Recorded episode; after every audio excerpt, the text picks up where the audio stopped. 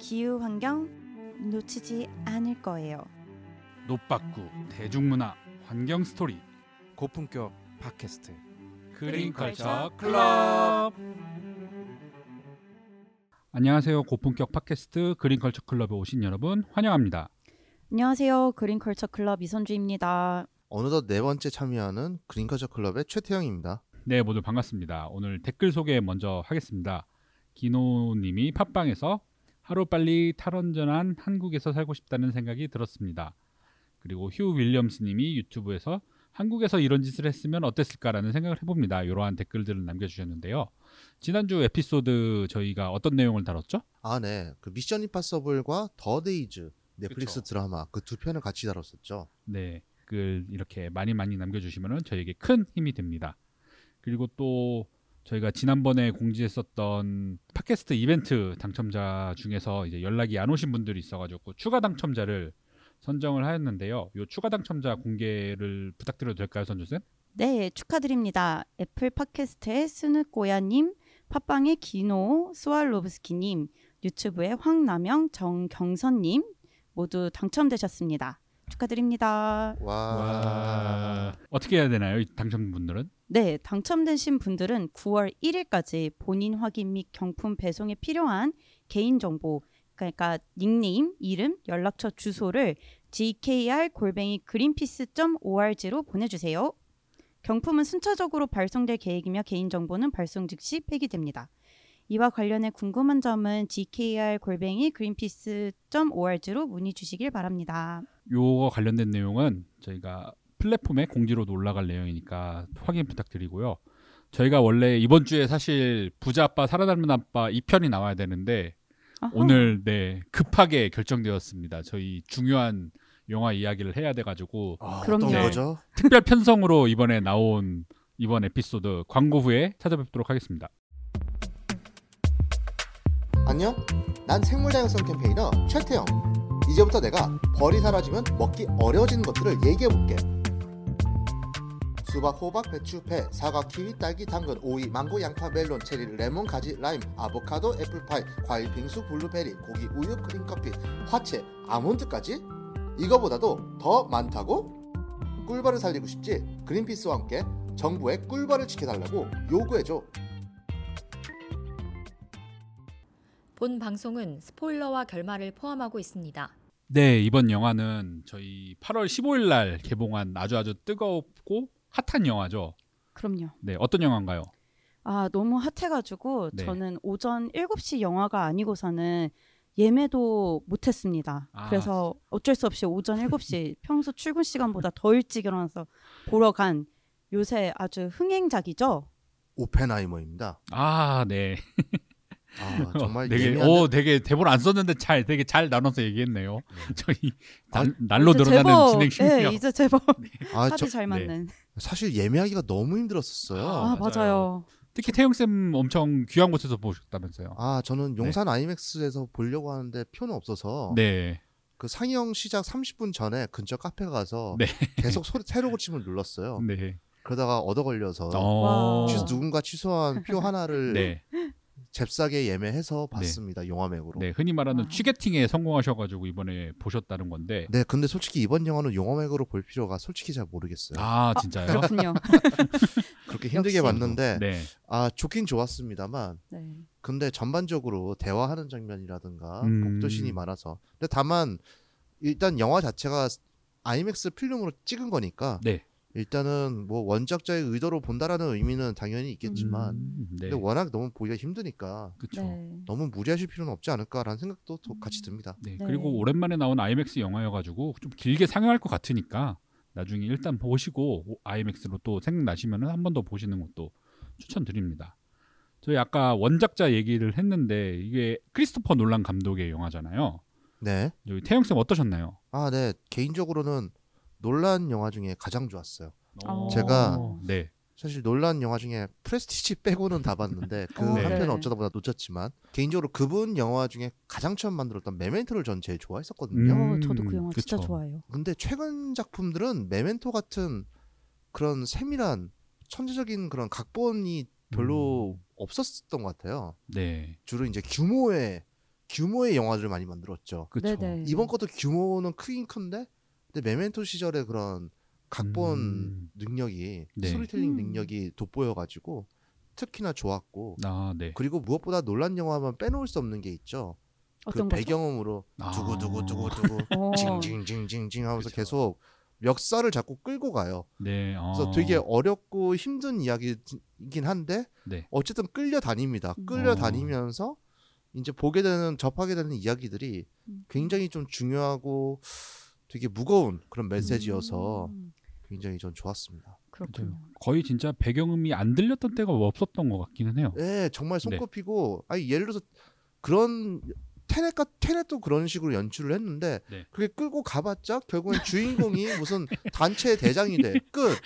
뭐 어쩌라고 그런 생각이 들 수밖에 없었는데 네. 이번 건 그렇지가 않았어요. 그래서 아. 좋았습니다. 이게 그 그렇죠. 되게 상영 시간이 길었잖아요. 근데 태영 쌤 말씀하신 것처럼 영화 음악이 굉장히 웅장하고 그 씬에 맞춰가지고 딱 집중할 수 있게 어, 사람들의 사람들을 모두 집중시킨다랄까요? 음. 그런 느낌을 저도 굉장히 강하게 받아서 사실 이렇게 긴 영화라고 생각하지도 못했어요. 근데 다만 끝나고 일어설 때 약간 다리가 후들거렸다는 아 점 맞습니다. 음. 그때 이제 알았습니다. 긴 영화였구나라는 것을. 아, 선주 쌤 어떠셨나요? 저는 그 제가 처음에 팟캐스트 녹음했었을 때 작년에 봤었던 영화 중에 가장 좋았던 영화를 말씀드린 적이 있었는데 저는 매년 좀 영화를 전체적으로 다 보고 그 해 가장 좋았던 영화가 뭐였을까라고 좀 꼽는 편이에요. 근데 올해는 아직 8월밖에 안 됐지만 감히 오펜하이머를 올해 영화로 좀 꼽을 만큼 어, 너무 좋았어요. 이게 스- 아까 태영 선생님 말씀하신 것처럼 각본, 스토리텔링이랑 연출 그리고 배우들의 연기까지 모두가 완벽했던 영화가 아니었나 싶습니다. 아 특히나 이번엔 로다주도 연기를 너무 잘했었고 어, 맞아요. 맞아요. 킬리안 머피는 두말할 거 없이 그쵸. 네 정말 네. 엄청났죠. 네, 저도 여기 써놨는데 크리스토퍼 놀란 감독이 블록버스터 이런 것들을 많이 만들었잖아요. 아까 얘기한 것처럼 규모의 영화 이런 것들을 많이 만들었는데 이번 영화는 좀 그런 킬리언 머피가 블록버스터가 아니었나. 약간 어, 음. 맞아요. 킬리어 머피 혼자서 어. 모든 걸 다 한 느낌의 영화였던 것 같아요. 놀란 감독이 지금까지는 이런 영화를 만들지 않았는데 지금 이 오펜하이머가 첫 인물에 대한 전기 영화라고 해요. 음, 네. 그래서 이 쌤들 말씀하신 것처럼 오펜하이머의 되게 인간적인 모습들을 되게 섬세하게 담으려고 했던 부분도 있었던 것 같고 그리고 영화를 보신 분들 중에 이제 나중에 후기들이나 뭐 다른 다큐멘터리를 찾아보시면 아시겠지만 오펜하이머가 실제로 했던 말들 그리고 음. 이제 실제로 있었던 장면들을 좀 영화로 보여주는 것들이 있더라고요. 그래서 아, 정말 이 인물에 대한 탐색을 그리고 공부를 정말 열심히 했다라는 거를 다시 한번 좀 알 수 있었습니다. 특히나 킬리안 머피의 외모 자체가 맞아요. 맞아요. 오펜하이머랑 너무 비슷하잖아요. 네. 이게 약간 사담일 수도 있는데 그 유튜브에 침착맨이 아, 그 오펜하이머 이번에 광고 영상을 찍으면서 자꾸 그 오- 진짜 오펜하이머랑 킬리안 머피랑 헷갈리는 게 나오는데 진짜 너무 웃기는데 나중에 한번 아, 보시면 그럴- 좋을 것 같습니다. 네, 맞아요. 그럴만해요. 네. 네. 진짜 가뜩이나 말랐는데 더 마른 몸을 위해서 맞아요. 막 음. 다이어트도 엄청 열심히 했다고 하고 그랬는데 그렇군요. 네, 이번에 꼭 좋은 소식 있기를 바랍니다. 저희가 아까 뭐 배경음 이기는 얘기도 했었는데 2차 세계대전 전후로 일어나는 일이다 보니까 요 시기가 굉장히 격동의 시기였잖아요. 그쵸. 문화적으로도 그렇고 정치적으로도 그렇고 이런 전쟁사적으로도 굉장히 많은 것들이 바뀌고 있었던 이런 시기였었는데 요 시기를 영화에서는 어떻게 보여주고 있었나요, 태영 쌤? 네, 영화에서는 마치 두 개의 시대가 있었던 것처럼 네. 이제 영화가 전개가 되고 있, 었습니다첫 번째 시점은 이제 오펜하이머의 시점으로 이제 영화가 전개가 되고 그리고 화면도 다 칼라였어요. 음. 그리고 맨 처음에 시작할 때 이 자막으로 1 fission이라고 나옵니다. 맞아요. 음, fission이 뭔가요? 핵 분열이죠. 음, 즉 오펜하이머가 만든 원자 폭탄의 작동 원리인 음, 핵 분열 그 네. 자체를 이제 말한 거였고 음. 그리고 또 다른 시점이 있었죠. 네. 이제 오펜하이머를 몰아내기 위해서 정치적 공작을 펼쳐내는 스트로스 대령의 그런 시점이었는데 네. 스트로스 대령의 시점은 이제 흑백으로 이제 영화가 전개됐고 네. 여기서의 제목은 또 2번 퓨전이라고 나옵니다. 음. 핵융합이죠. 아. 이 핵융합이 이제 수소폭탄의 원리라고 해요. 네. 그래가지고 결론적으로는 핵폭탄의 시대, 수소폭탄의 시대 그리고 이제 2차 세계대전이 끝나고 나서 어떠한 세상이 열렸는가 음. 그런 거를 이제 보여주는 음. 장치로 이제 보여졌습니다. 특히나 저는 칼라랑 흑백으로 이제 표현한 것도 굉장히 인상 깊었는데요. 네. 음. 특히 이제 오펜하이머라는 사람 자체가 상당히 모순적인 사람이거든요. 그렇죠. 영화에서 도 많이 네. 드러나는 게 원자 폭탄 만들었다고 되게 좋아하면서도 또 뭐 죄책감에 시- 시달리는 장면도 나오고 음, 맞아요. 그렇죠. 그런 식으로 그 대학원 때도 그랬었잖아요. 교수님을 예, 맞아요. 뭔가 이렇게 사과로. 어떻게 하려고 하다가도 아, 네 하려다가 하려다가도 네 다시 후회하고 다시 음. 하- 네, 후회하고 다시 돌아와서 맞아요. 바꾸려고 하고 그런 모순적인 인물이었었죠. 그리고 뭐 자기의 정서적인 그리고 자기의 무슨 영혼의 파트너인 것 마냥 어떤 여자를 네. 음, 이렇게 사랑하다가 네. 공산주의자인 그 여자를 네. 네. 그러다가 이제 다른 여자랑 바람을 펴가지고 결국엔 음, 그쵸. 그런 식으로 하는.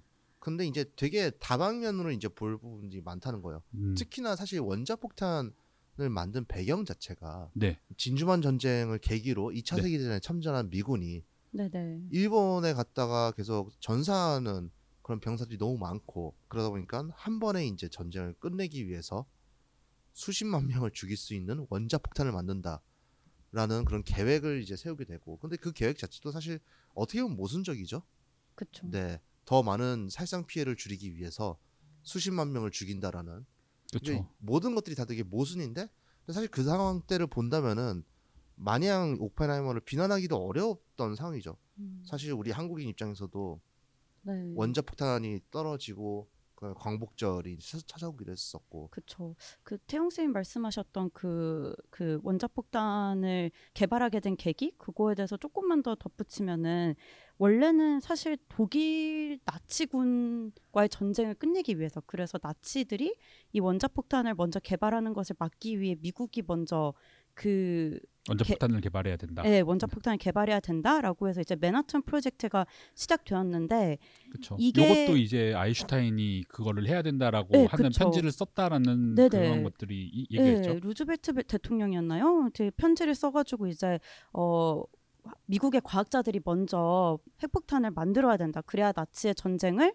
막을 수 있다. 이렇게 되었는데 나치 그러니까 독일군이 결국에는 이제 패전을 패, 패전하면서 이제 항복을 선언했죠. 네. 근데도 이제 이 원자폭탄의 개발은 멈추지 않고 계속했고 그리고 원래 사용하려고 했던 독일 나치군이 아닌 이제 태영 쌤 태평양 말씀하신 전쟁에, 네, 일본에 사용하기로 했다. 이렇게 좀 결론이 나는 그 과정도 저는 되게 많은 어, 모순을 좀 담고 있지 않았나. 원래는 나치를 어, 나치의 전쟁을 끝내려고 했던 원자폭탄을 어떻게든 사용하기 위한 명분을 또 그 안에서 만들어 가는 게 아닌가라는 것으로도 해석해 볼 수 있을 거라고 음. 생각해요.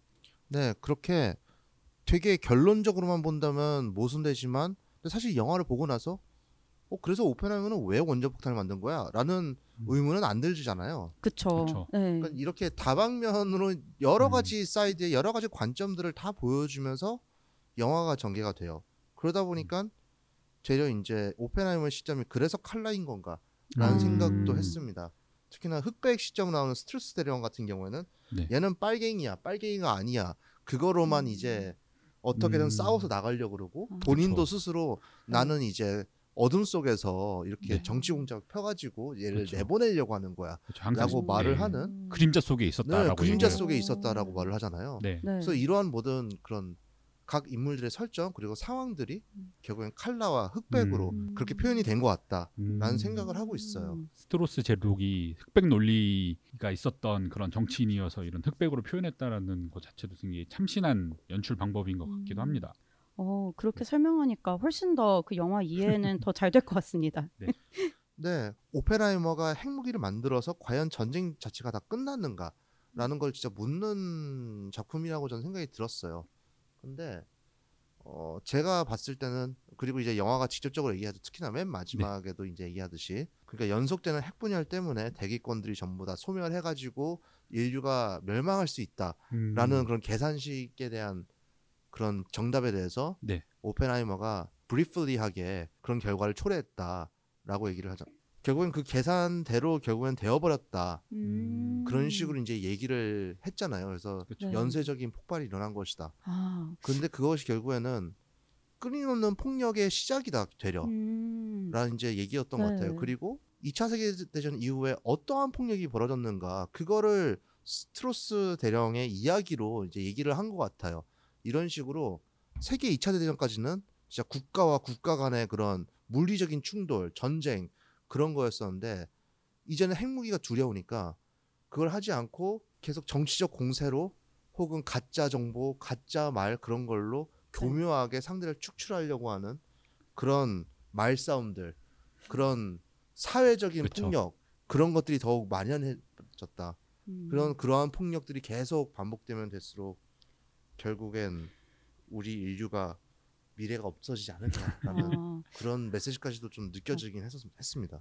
그 영화에서 네. 계속 그 아메리칸 프로메테우스라고 이제 불렸잖아요. 네. 그렇죠. 이게 그리고 이게 실제로 영화의 원작이라고도 하죠. 네. 네네. 그 저는 지금 태영 쌤 말씀하신 것처럼 이 오펜하이머가 과연 그 전쟁을 끝냈는가에 대한 음. 질문에 아메리칸 프로메테우스라는 수식어가 굉장히 적절한 음, 것 같아요. 맞아요. 네, 이 불을 인간에게 가져다 주면서 계속 벌을 받게 되는 그리스 로마 신화의 네. 얘기인데 이게 마치 오펜하이머는 핵 무기를 이제 개발함으로써 어떻게 보면 핵 전쟁의 시대를 네. 연 그런 아메리칸 프로메테우스의 모습을 음. 좀 보여주고 있는 것 같아서 맞아요. 좀 많은 생각이 들었습니다. 그리고 네. 네. 실제로 프로메테우스도 항상 이렇게 그 형벌이 독수리에게 간을 쪼아 먹는 형벌인데 네네. 그 간이 매일 재생이 되잖아요. 그죠? 그래서 매일 그렇게 간을 쪼아 먹히는 그런 고통을 받았다고 하는데 그런 부분이 이제 오펜하이머도 이제 원자 폭탄을 개발한 이후에 이제 하루하루가 지옥 같은 그 청문회를 견뎌야 했다라는 게 그런 부분에서 참. 약간 더 프로메테우스랑 비슷한 느낌이 받았던 것 같습니다. 네, 특히나 원자 폭탄을 만든 다음에 수소 폭탄 개발 음. 논의가 이루어졌을 때 영화에서도 나왔지만 반대를 계속했잖아요. 그렇죠. 수소폭탄의 제조를 반대하다가 결국에는 스트로스 대령의 정치적인 공세 공세에 맞아요. 아, 결국에는 밀려나게 되는 네네. 특히 이제 그 당시 어, 미국 내에서 공산주의자를 전부 다 축출한다라는 음. 목표로 벌어졌던 메카시 의원이 주도했던 메카시즘 운동이 네. 음. 결국에는 오펜하이머를 공직에서 이제 쫓아내게 되는 그런 결과로 이어진 것으로 그렇죠. 영화에서 나오잖아요. 네. 그 메카시즘에 대해서 미국 역사를 잘 모르시는 분들은 이게 뭔가 하시는 분들도 있을 것 같아요. 좀 설명해 주실 수 있으신가요? 어, 저도 이 영화를 보고 관련 다큐를 보면서 알게 됐는데 네. 음. 미국에서 그 당시에 그리고 지금도 그 공산주의 그 공산당이 있대요. 음. 그리고 어, 미국에서 공산주의가 가장 많이 좀 퍼졌던 때가 바로 미국의 경제 대공황 시절이었습니다. 1920년대였죠. 그렇죠. 아. 그때 이제 사람들이 많이 자살도 하고 기업인들이 막 자살하고 사람들이 먹을 게 없어가지고 근근히 버텨야 됐고 실제로 오펜하이머도 어떤 강의를 하는데 어떤 학생이 매일매일 먹었던 게 고양이 사료였다고 해요. 어, 고양이 맞아요. 통조림 사료. 음. 영화에서도 나오죠. 그게 가장 싸기 때문에요. 네. 아 그렇구나. 그렇게 막 어렵게 사는 사람들을 보다 보니까 이 공산주의가 답으로 이제 여긴 그런 학자들이 많았었다고 합니다. 특히나 그 당시에 스탈린이 공산 혁명을 일으키면서 무수하게 많은 사람들을 학살을 했는데 그 네. 정보는 미국에 잘 전달되지가 않았었대요. 음. 아, 그래서. 네. 이 사람들은 되게 순수하게 아 모두가 음. 다 그냥 평등하게 먹을 것을 그냥 편하게 먹을 수 있는 세상 그렇죠. 그런 게 있다라는 걸 경제 대공황 시절에 이제 알게 되니까 이 사람들이 다 이제 공산주의에 넘어간 거죠.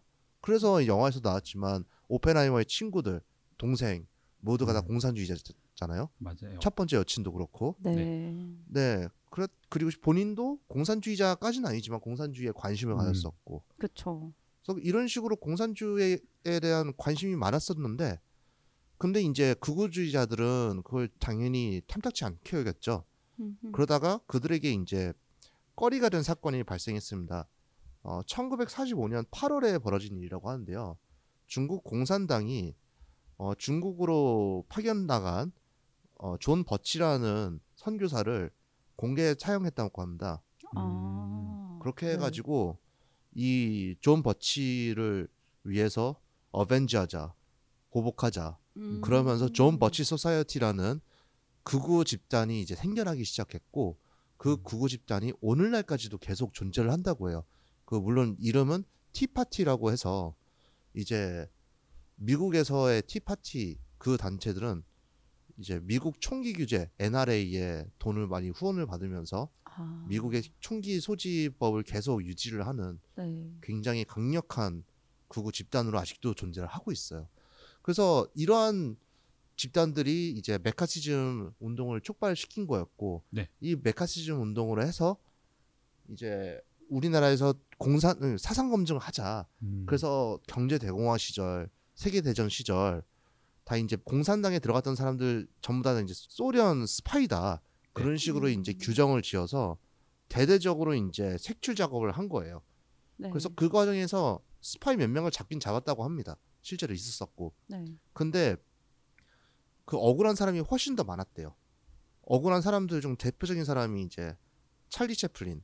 어, 음. 그 유명한 코미디언 말씀하시는 네, 거죠? 그 사람도 이제 모던 타임즈 같은 걸 만들면서 경제 대공황 시절 그런 노동자의 그런 애환을 담은 그런 작품을 만들었잖아요. 네네. 그게 공산주의다 해가지고 아, 말년에 진짜 노인, 노인이 됐을 때 결국에는 미국에서 쫓겨나는 그런 사건까지도 벌어지기도 했었었죠. 그래서 사실 미국인들에게 이제 메카시즘 사건은 굉장히 치욕스러운 미국판 문화 대혁명 같은 사건이었다라고 이제 기억을 하고 있습니다.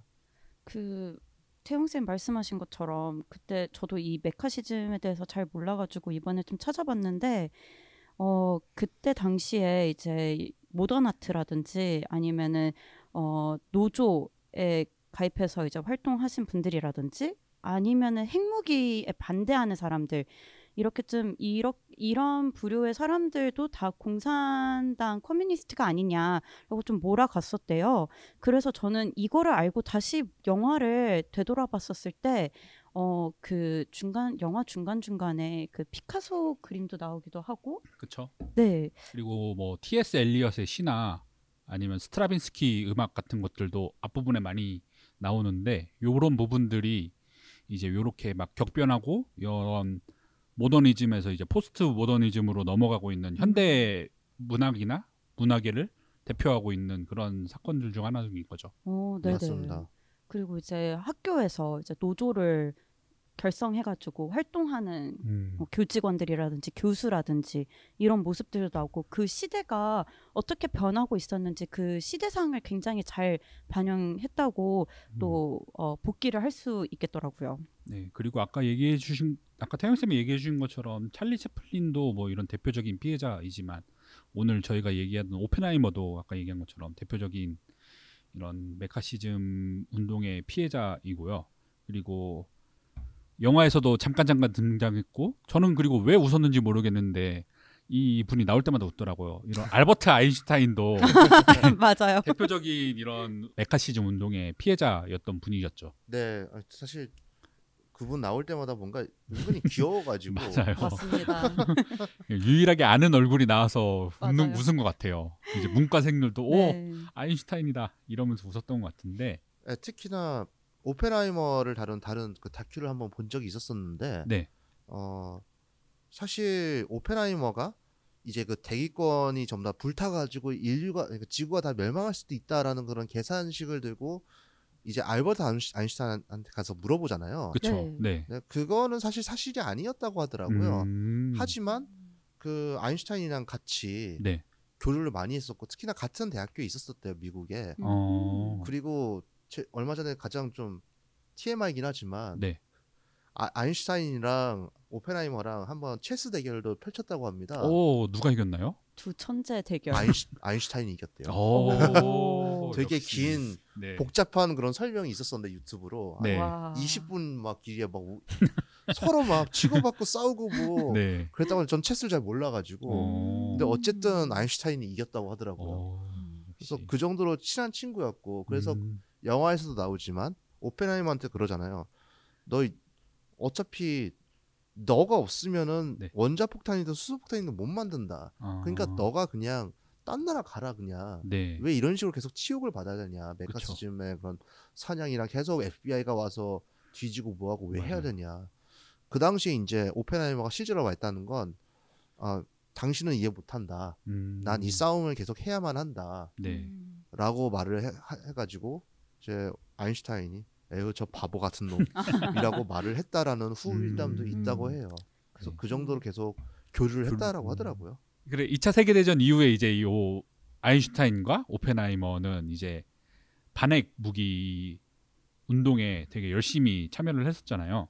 네, 그 오펜하이머가 만든 그 핵무기가 두 종인데 하나가 리틀보이라고 우라늄으로 만든 거, 네. 하나는 팻맨이라고 플루토늄으로 만든 건데 이 리틀보이와 팻맨 차이는 그 우라늄으로 만들었던 그 핵폭탄은 사이즈가 조금 작았대요. 그래서 음. 리틀보이였고 그 플루토늄으로 만든 거는 영화에서도 그 트리니티 실험으로도 잘 보여주지만 그 동그란 원체로 음. 이제 만들어진 좀 규모가 크니까 얘는 팻맨이라고 이렇게 좀 지어졌다고 하는데 어쨌든 이 두 종이 정말 대량 살상 무기잖아요. 그렇죠. 이거를 만들고 나서 오펜하이머가 굉장히 큰 죄책감을 느낀다는 거를 영화로도 보여주고 그러다 보니까 이제 자연스럽게 수소폭탄에도 반대를 했고 수소폭탄에 반대를 하면서 영화에서 오펜하이머가 좀 강조하는 말들이 있어요. 유엔 기구와 같은 어떤 국제 기구로 핵무기를 이제 규제를 해야 된다 이런 얘기를 하는데 어, 그때 당시에는 이제 규제가 진행되지 않았지만 이 1960년대 들어서면서 이제 당시의 소련이죠. 소련도 이제 핵무기 개발에 성공을 하고 핵무기 경쟁이 굉장히 격해지게 되고 그 위험성에 대해서도 국제사회 우려가 굉장히 커진 거죠. 그러다 보니까 이렇게 핵 무기를 무분별하게 제조하고 확산하는 거를 막기 위해서 핵 확산 금지 조약이 유엔 총회에서 채택이 되고 1970년에 정식 발효가 됩니다. 근데 이 핵 확산 금지 조약이 어 좀 흥미로운 게 좀 크게 세 가지로 좀 나눠볼 수가 있어요. 그 내용을 첫 번째로는 핵을 확산하지 않기 위해서 핵 무기를 가지고 있는 나라는 다른 나라에 그 기술을 넘기면 안 되고 핵이 없는 나라는 핵무기를 개발할 수가 없고 그리고 이제 평화적인 목적으로 쓰이기 위해서 감시와 통제가 계속 돼야 된다. 뭐 이런 내용들이 있는데 이때 이 핵 확산 금지 조약이 있었을 때 이제 미국, 소련, 중국, 프랑스, 영국 다섯 개 국만 이제 핵을 보유하고 있었고 이제 나머지 나라는 없었기 때문에 이 나라들만 가질 수 있다. 라고 이제 조약이 체결이 된 거죠. 취지를 좀 해석을 해보면 어쨌든 이미 있었던 나라는 잘 관리를 하고 없는 나라는 더 이상 만들지 말자라는 음. 취지로 만들어진 건데 근데 이것보다 좀 강력한 게 최근에 또 등장을 했어요. 왜냐하면 쌤들 들어보시기엔 어떠세요? 약간 있는 나라만 가질 수 있는데 지금 있는 나라가 미국, 소련, 중국, 프랑스, 영국만 인정이 되는 거예요. 근데 우리가 알고 있는 핵 보유국보다는 좀 더 범위가 적지 않나요? 그렇죠. 지금 뉴스만 보더라도 굉장히 많은 이야기들이 나오고 있잖아요. 그쵸. 네. 그리고 저희 굉장히 가까운 나라인 북한도 네. 핵 보유국이잖아요. 사실상 핵 보- 보유국이라고 네. 하죠 확정적으로 확인되지는 않았으니까 네. 그쵸. 그래서 아까 전에 말씀드린 핵 확산 금지 조약에 인정되지 않는 나라 중에 핵을 보유한 나라로 지금 보여지는 나라가 파키스탄, 인도, 이스라엘, 북한 이렇게 네 개 국가가 더 있어요. 그러다 보니까 이 핵 확산 금지 조약이 과연 실효성이 있는가? 왜냐하면 이 금지 조약이 있음에도 불구하고 조약에 설명하지 않은 나라들 중에는 핵무기를 실제로 개발해서 성공한 나라들이 있기 때문에 이게 실효성이 있을까라는 뭐 그런 비판도 많이 나왔었고 핵 무기를 보유하고 있는 나라만 보유하고 보유하지 않는 나라는 보유할 수 없는 약간 어떻게 보면은 불공평하다라는 비판도 굉장히 많았기 때문에 전체적으로 다 핵을 보유하지 말자라는 엄청난 핵 무기 금지 조약이 아, 음. 나왔나 이제 나왔습니다. 그러면 미국도 다 이제 폐기를 해야 할 텐데 그렇죠. 채영쌤 말씀하신 것처럼 핵을 보유하고 있는 나라들이 이 핵 무기 금지 조약을 같이 서명을 해서 어, 핵 무기를 개발하거나 실험, 생산, 보유, 사용을 전면적으로 금지를 해야 되는데 실제로 이 핵을 가지고 있는 나라들은 핵무기 금지 조약에 서명을 하지 않았다고 합니다.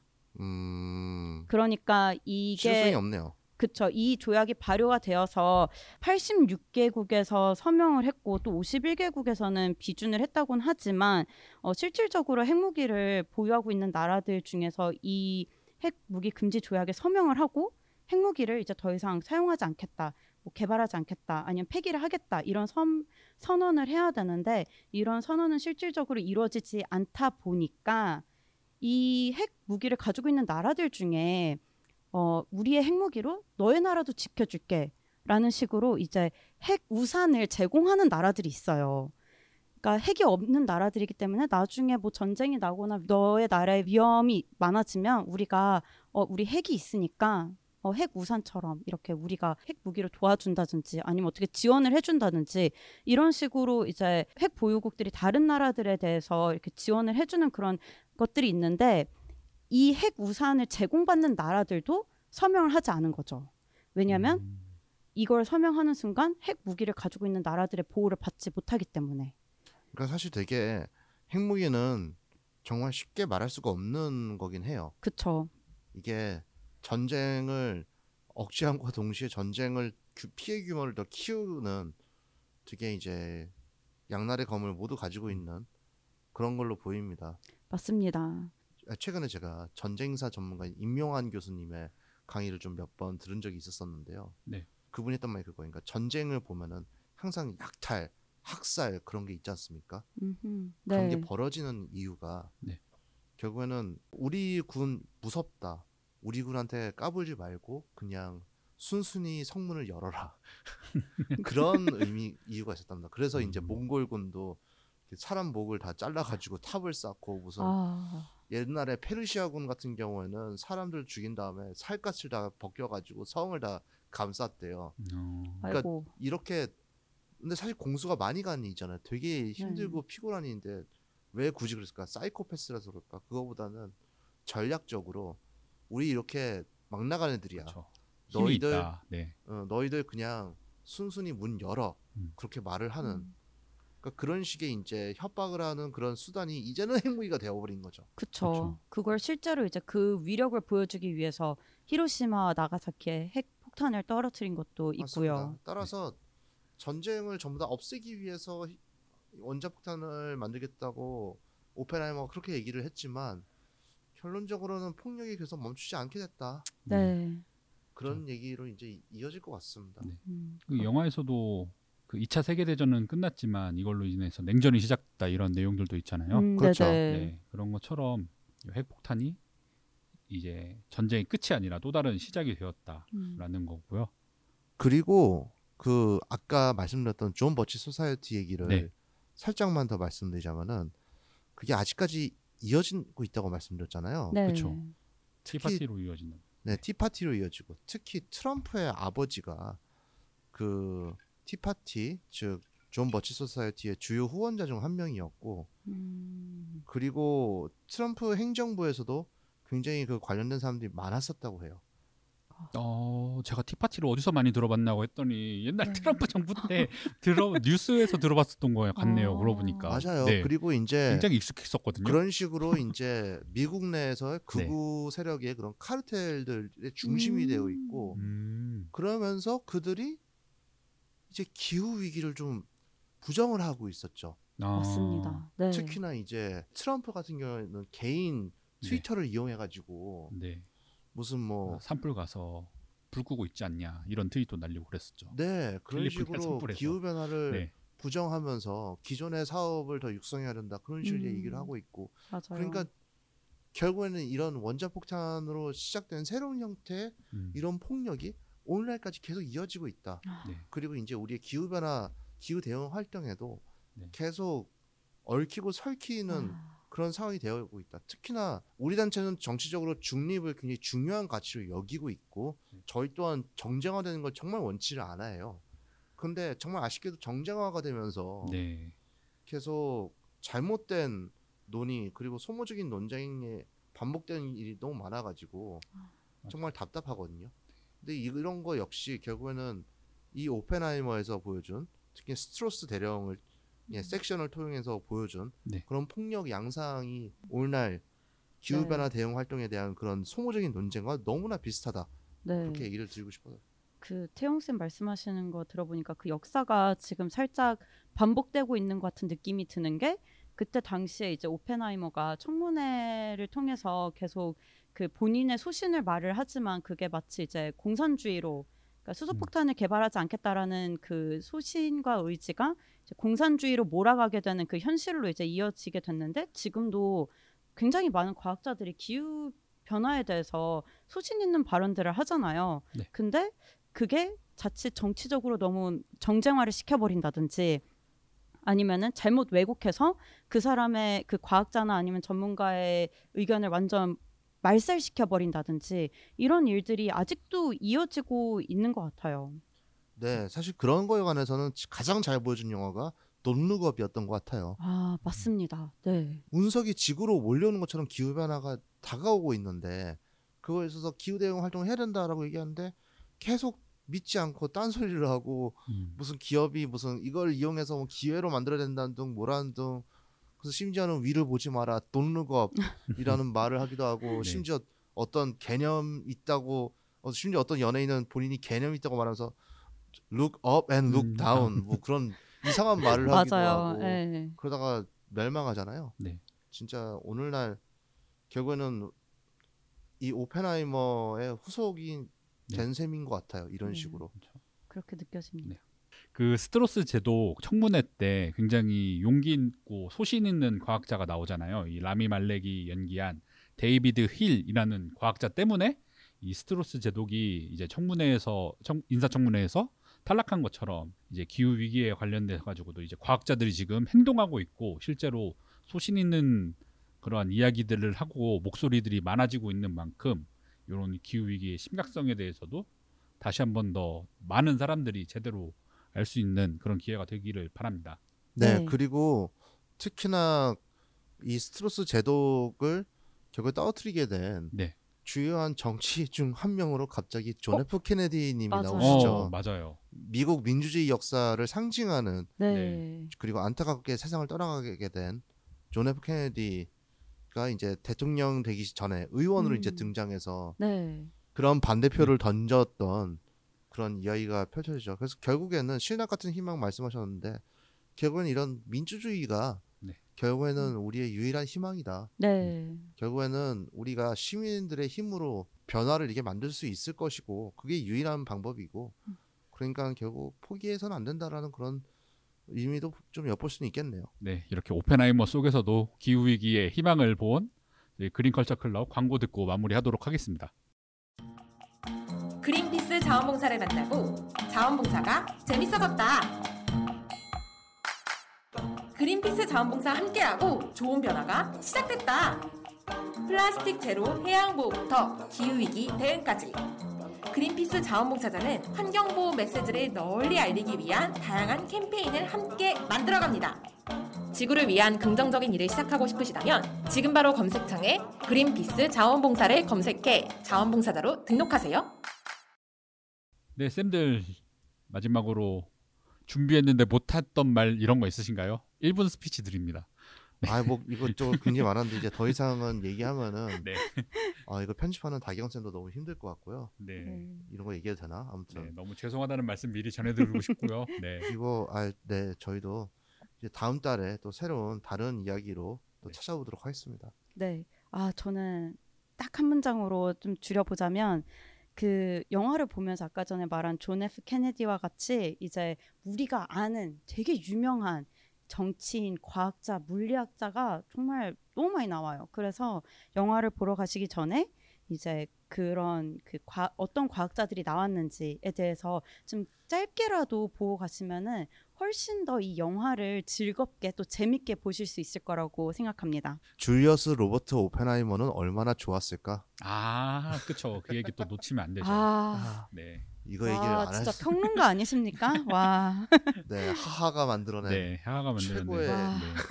진짜. 아 그렇네요. 네. 무한도전에 나왔구나. 무한도전은 언제나 존재한다. 줄리어스 와. 로버트 오펜하이머는 얼마나 와, 좋았을까? 무한도전 세계관 진짜. 네. 이게 네 모든 걸 다 이제 요약한 네. 본의 아니게 요약한 최고의 문장이었습니다. 저도 이제 한 말씀 드리면은 사실 그린피스도 이제 이런 핵 실험에 반대하면서 시작하게 된 단체잖아요. 어, 그렇죠. 그쵸 네, 그쵸. 그리고 굉장히 제가 요 오펜하이머 이야기를 한다라고 하니까 굉장히 재밌는 사연을 또 제보해 주셨어요. 어떤 거죠? 어, 어떤- 네. 그린피스 서울 사무소에서 아버님이 원자력 분야에서 일하고 계셨던 저희 동료분이 계시는데요. 음. 이분이 예전에 우리나라의 그린피스 배 중 하나인 레인보우 워리어가 우리나라에 도착을 했었을 때 그 그린피스의 선원 중 한 명이 요 오펜하이머와 관련된 이야기를 해줬습니다. 요 선원이 국적이 원래 파나마인 분이시거든요. 근데 이 할아버지가 요 파나마의 원자력 관련한 학과를 만드셨다라고 해요. 오. 그런다 그래가지고 아버지도 요 원자력 관련된 교수였는데 손자이자 아들이 탈핵을 추구하고 있는 요 그린피스의 선원으로 일하고 있어가지고 어, 네. 요 분이랑 그 저희 그린피스 사무, 서울 사무소에 일하는 분이랑 굉장히 비슷하다고 해가지고 서로 굉장히 재밌게 이야기를 했었다 이런 이야기를 하면서 그 동료의 할아버지가 버클리에서 원자력 공학을 배울 때 요 지도 교수가 로버트 오펜하이머였다는 오. 어. 네. 그렇게 또 연결이 되는 이 그린피스 와. 유니버스를 다시 한 번 더 모든 건 또 그린피스로 연결된다. 네 이런 식으로 네 마무리를 짓도록 하겠습니다. 네 그리고 아마 다음 화에는 저희 스페셜 게스트도 함께할 예정이니까요. 어, 어떤 분이죠? 아 네 저희 너무 큰 분이어가지고 차마 그분의 이름을 함부로 얘기해서는 안 돼. 그렇게 어. 생각할 수도 있기 때문에 저 네. 교체되는 거군요. 저희 중에 한 분이 이제 교체될 수도 아, 있죠. 그동안 네, 감사했습니다. 저희, 네, 저희 즐거웠어요. 그래서 저희 다음 회차에는 좀 더 새로운 신분이랑 좀 더 재밌는 영화 이야기 보면 좋을 것 같습니다. 네, 모두 고생하셨습니다. 감사합니다. 감사합니다. 감사합니다.